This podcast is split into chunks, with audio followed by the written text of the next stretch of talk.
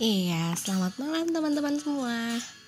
Uh, pada kesempatan kali ini saya akan uh, melunasi tantangan ya, yaitu salah satunya tadi baca puisi. Saya akan membacakan puisi sekaligus akan membacakan cerita uh, kisah Jara dan Yuda yang ada di waktu rindu dan beruang tunggu ya.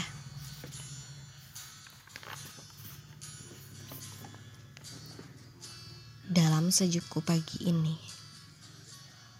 kau menjelma awan yang semalam gerimis tak henti, yang gigil sebab tawa gagal menutup hari,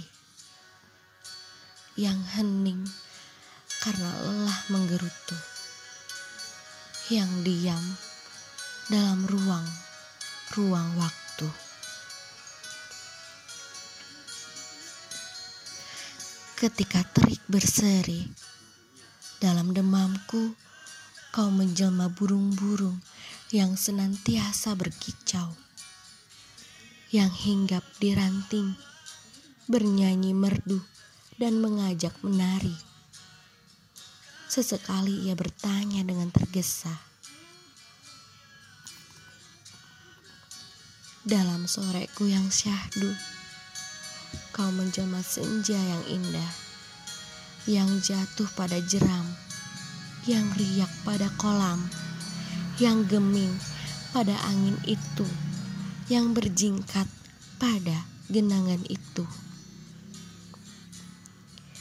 Malam ini, dalam senyapku, kau menjelma langit malam yang terjaga berlama-lama menyusup di sela-sela jendela kamarku, membumi dan berenda dan berhenda. Membumi di beranda rindumu. Tiba-tiba salfok gitu ketika dengar suara sendiri. Nah, sebetulnya ini bisa gak sih mewakili tantangan kemarin katanya pengen denger Kak Eji nyanyi. Ini suara aku loh. Kalau nyanyi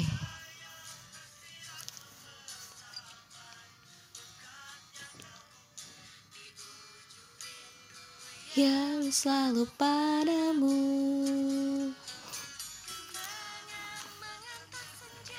Serta kenangan angan yang ingin ku gapai kini memeluk malam luka yang tersirat membersamai pekatnya kalbu. ya begitulah nah sekarang aku mau ceritain ya cerita tentang Yara dan Yuda. Kalau nggak salah kemarin aku udah ada di episode keberapa aku udah bacain tuh tentang Yuda. Sekarang mungkin dari jaranya ya. Bahkan di bawah payung itu pun ia berdusta. Ia rekah berseri dengan lengkung senyum yang serasi Padahal cuaca ribut itu buatnya terasing. Sekawan rintik menggenang. Di dadanya pada hujan itu di bawah lampu jalan di antara riuhnya hari. Tak ayal, ia tetap menari bersama genangan. Aku baik-baik saja, katanya. Dia adalah laki-laki bodoh yang pernah aku kenal. Yuda diam-diam menyukaiku dan memendam perasaannya selama satu tahun lamanya. Banyak orang yang bilang dia adalah laki-laki yang dingin dan kaku, tapi sungguh aku tidak pernah merasakan itu selama bersamanya. Dia selalu ingin aku bahagia tanpa memikirkan kebahagiaannya. Namaku Jahra, Jahra Fitria. Orang-orang sering memanggilku Jahra. Namun Yuda, dia memanggilku Jaja. Saat aku bertemu Yuda, aku adalah gadis remaja yang lebih senang dengan pertemanan dengan laki-laki. Barangkali inilah sebab mengapa aku bersahabat dengan Yuda. Pertama pertama kali aku pindah ke kelas Yuda saat kelas 2 SMA itu, Yuda datang terlambat ke kelas. Saat Yuda masuk ke pintu kelas, matanya persis menatap ke arahku. Aku tahu tatapan itu. Dari tatapan itu, Yuda berhasil membuatku jatuh hati padanya. Dan dari tatapan itu, hidupku menjadi kuat dan tegar hingga hari ini. Ah, segitu dulu deh untuk episode uh, di broadcast kali ini ya.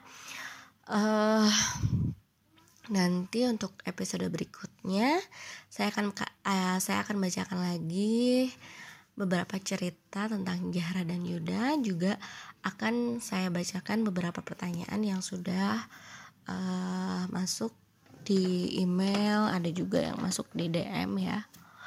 Ke WA juga ada. Nah boleh ya. Uh, untuk teman-teman juga yang bersedia mendengarkan broadcast ini terima kasih dan saya juga e, minta masukannya, pertanyaannya atau usulan tema nih nanti ke depannya saya harus bahas apa, mau sharing tentang apa, seputar kepenulisan, ke, seputar kesekolahan boleh, sekut, se, seputar e, apa pun deh dicoba ya. Oke, terima kasih teman-teman semua.